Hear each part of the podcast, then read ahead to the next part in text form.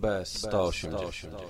To jest tak, komiksy, w których spotyka się dwóch różnych y, bohaterów, to generalnie jest zawsze mordobicie, szczególnie jeżeli to są twardziele i komiks Punisher Batman Dixona Romity i Jansona niestety nie odbiega od tego schematu. Mówię niestety, ponieważ e, zderzenie dwóch takich y, postaci, ludzi z takim potencjałem, tym bardziej, że to kontrowersyjni, powinno dać ogromne pole do popisu scenarzyście. A tymczasem Dixon, który potrafi zabłysnąć, no, zagrał tutaj takie swoje zwykłe, w zasadzie nie wylatujące ponad przeciętność rzemiosło. Układ jest bardzo prosty. Punisher wraca do Gotham, ponieważ już raz był w Gotham, natomiast w tamtych czasach Batmanem był Jean-Paul Valley, więc z Wayne'em spotyka się po raz pierwszy. Oczywiście jest y, mordowicie. Punisher ściga Jigsaw, który wrócił do Gotham i skumał się z Jokerem. No i dalej, no co tu dużo mówić, dalej idzie wszystko zgodnie ze sztampą. Joker i Jigsaw, który kolejny raz zoperował sobie twarz, próbują przejąć y, miejscową mafię. Dochodzi do strzelaniny, w to wszystko wpadają mściciele, oczywiście znowu dochodzi do mordowicia między nimi.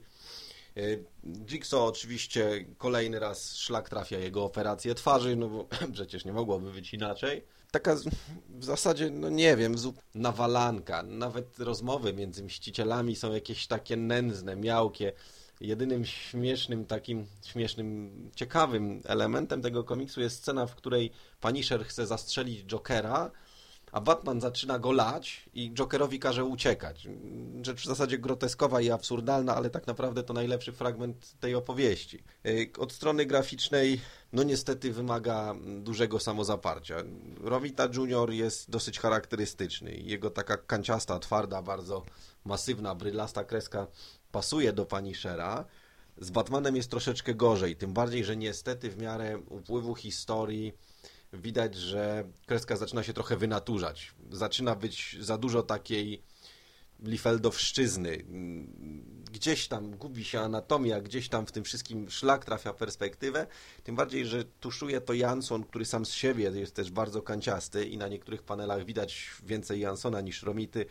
To jest taka mieszanka dosyć trudna do zniesienia w, w kupie. Poza tym y, strasznie przeszkadza duża ilość dwustronicowych poziomych paneli komiksem trzeba targać w tej z powrotem i, i, to wcale nie pomaga w czytaniu. Tak naprawdę jedyne, co można powiedzieć o Punisher Batman, to jest po prostu zmarnowany potencjał. To mógł być fajny komiks, fajne, charakterne postacie, a tymczasem wyszła po prostu jakaś taka bezpłciowa napieprzanka. Nie polecam.